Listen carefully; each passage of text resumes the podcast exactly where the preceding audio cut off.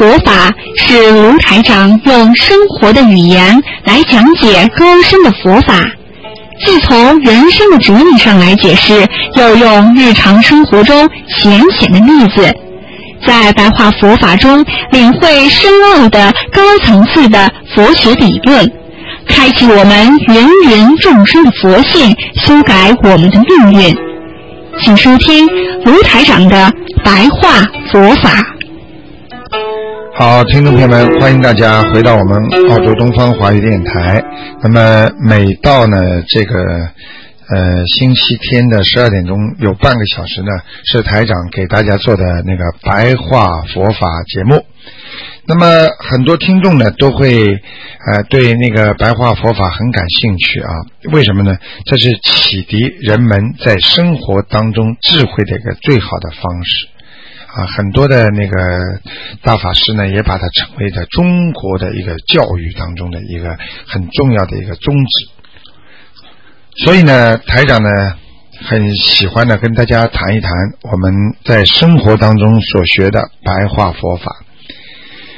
其实，佛法不管是白话还是文言文，还是你不了解的时候，实际上它都是一个雕塑家，因为佛法可以把你的思想雕塑成一个让你需要的人，因为佛法它能够把你雕塑成，它可以让你塑造成你自己所需要的人。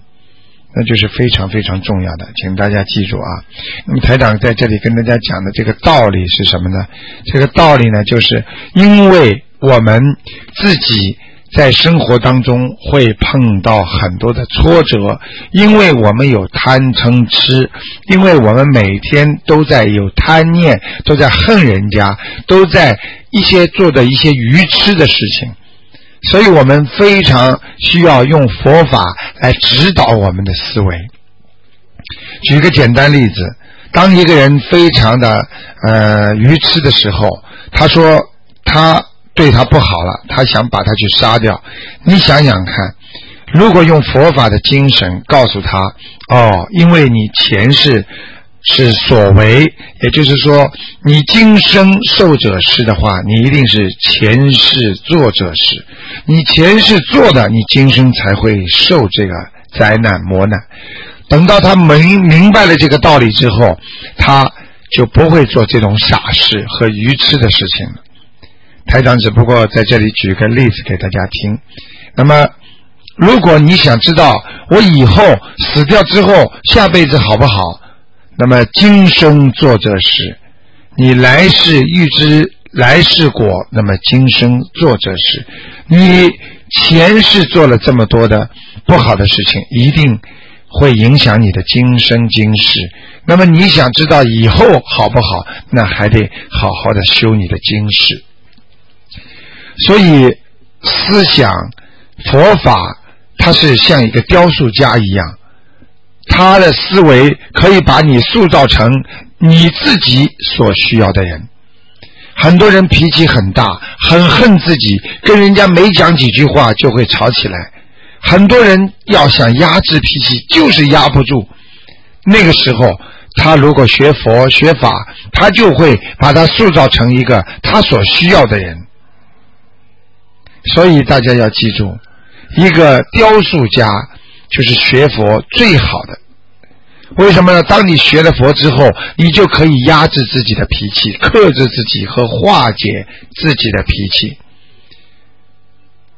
所以我们说，一个人精神的喜悦，就是他力量的象征。当你精神想通了，你精神很高兴了，你就会产生无穷无尽的力量。如果一个人精神颓废，一个人精神萎靡不振，他就没有力量。所以这就说，当一个人很开心的时候，他做起任何事情，他都是非常开心的。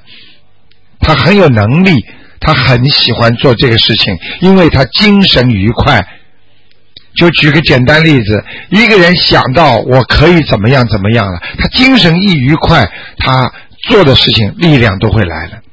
所以我们要学一个有智慧的人，当有智慧的人，他随时都会有自己的这个成绩和天平。为什么呢？当一个有智慧，他什么事情都想得开的人，他就能够有自己一个天平秤。明明这个事情让自己很烦恼了，但是呢，他可以有这个 balance，可以把它放平稳，可以把它放平均。比方说，当你碰到一个很险恶的事情，家里出大事情了，那个时候你心里会想：哦，这是我受孽报到了。然后呢，就应该想到，我应该怎么样把这个事情解决呢？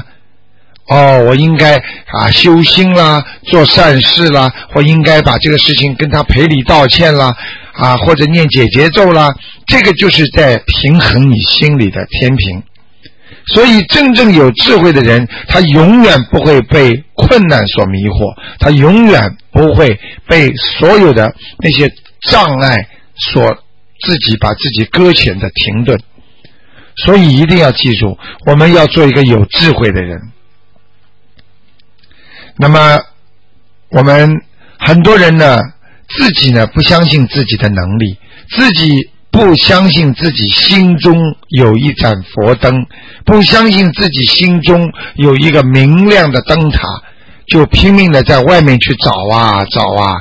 今天信信这个，明天信信那个，后天又去信信这个，把那些过去的一些风俗也当成菩萨来拜，把过去一些不好的遗传下来的东西也是信奉它。实际上，大家知道，我们不必要信奉外在的世俗法则，因为世俗法则很多的法则那是古人留下来的，就像古人留下来的东西也有朝华，也有精髓，所以糟粕也是有的，也有糟粕，也有精华，所以呢，要记住我们。要用自己的思维，要用自己的灵魂，要用自己的正性正念，要用自己本心的良心来辨别我们所做的这些事情是对还是错。犹如我们站在马路上的街灯下面，就是马路上的那个灯，就是街街头的那个灯的下面，你在灯光照射的地方，那你是明亮的。因为你信奉了其他的法则，你就等于依靠在人家的一个灯光之下。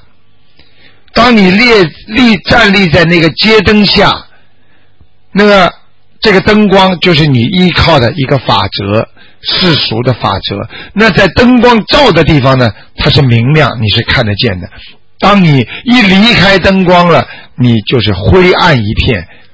所以，我们。学宗教的人，学佛法的人，我们要在手上提着一个灯笼，我们自己手上要有一个电筒，我们的光才会一直随着我们走，我们走到哪里就亮到哪里，而不要去偎依在一个马路上特定的灯光之下。因为光芒一直随着你的时候，是因为你手中有了灯，你的手中有了灯笼，你有了光芒，所以这个光芒就随着你一直在走。那就是为什么台长叫你们学佛学法要遵照自信三宝，要求自己，而不要去求人家。我记得有一个很好的一个。我的一个听众啊，一个网友也是个听众，他的老师一个是非常好的一个老师，他的老师也是非常有能力的。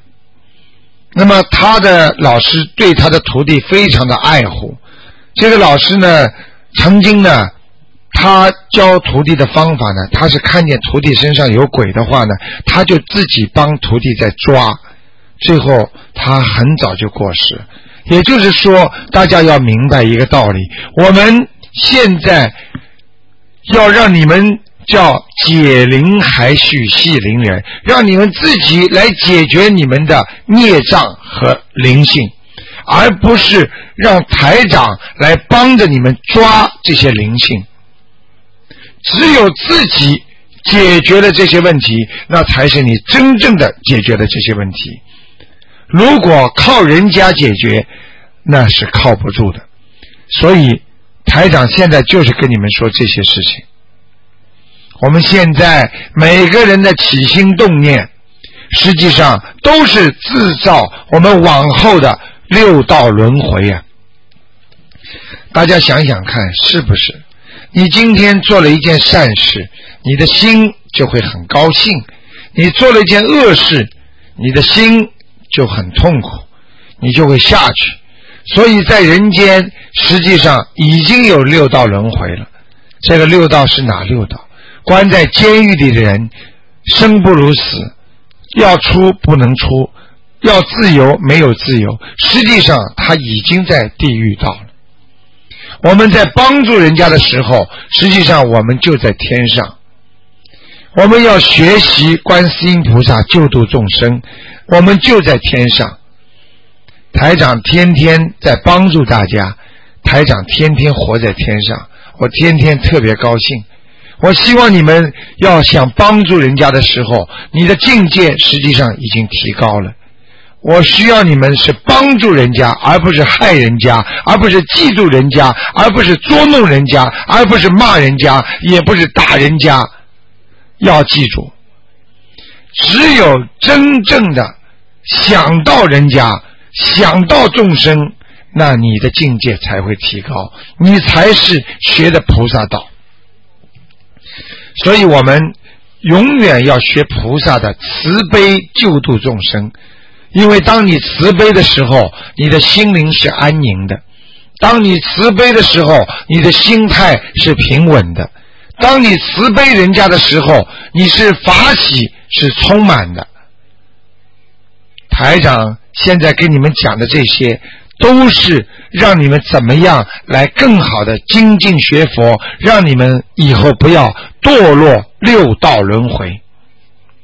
大家想一想，我们每一天在学佛，我们千万不要去贪呢，因为很多人到现在还要求财啊、求那个、求那个名啊、求利啊。实际上，作为我们来讲，不要去求名求利。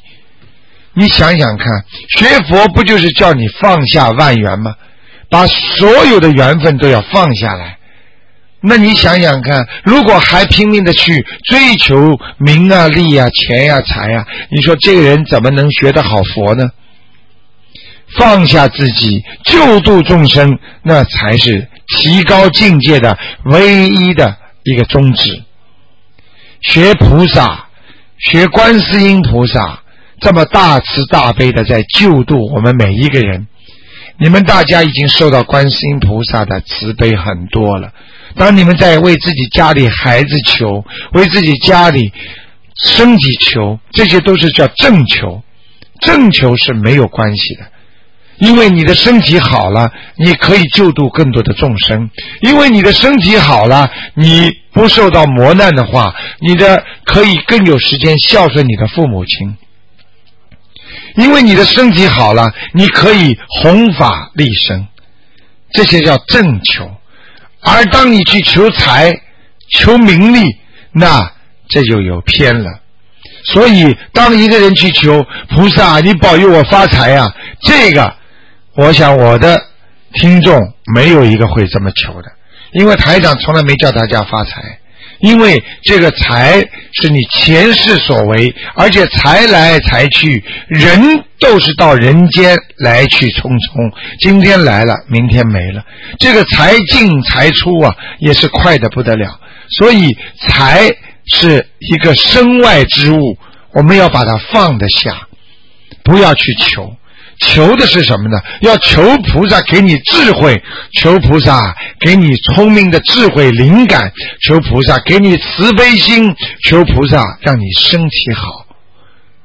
因为有了智慧，你才能克服所有的困难。当你有了智慧，你才能有智慧之后，你才能明白和证悟佛法。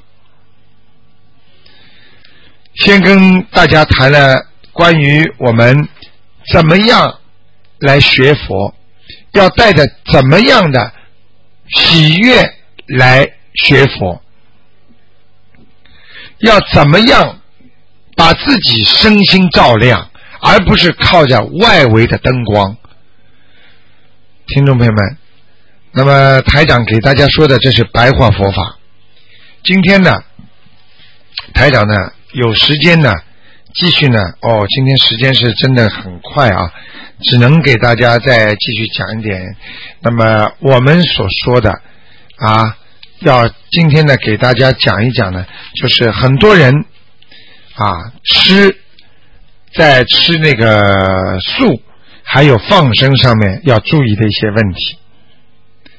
那么，首先，很多人说了啊，我们今天放生，卢台长有什么善处？放生是你自己的慈悲心的造化。什么叫造化？就是造出来的。也就是说，当你在放生的时候，你造就了你这颗慈悲的心。当你在放生的时候，会加快你的因缘成熟，也就是台长跟常跟经常跟大家讲的，你们多献点供果的话，你们所求的事情会得到果实，也就是这个结果，这个因果会快。那么有一个听众很好玩，他跟台长说，他说台长，那么。如果这个人有坏事的时候，有坏的果报的话，那么他供了水果之后，是不是他的果报也会快呢？我想考考听众朋友们，实际上，当这个果，因为你已经有这个恶果了，正在报还没报出来的时候，你一现供果的话，你想想看，会不会报得快？会。回答是肯定的。你这个报如果能快一点，也比你以后报好。你今天报了，你比以后报好。大家要知道，你现在身体还好的时候，就算你报了一点，你的身体很快会会复原的。当你七八十岁的时候，如果你生了一个病，你说你的身体能像年轻二三十岁的时候一样复原这么快吗？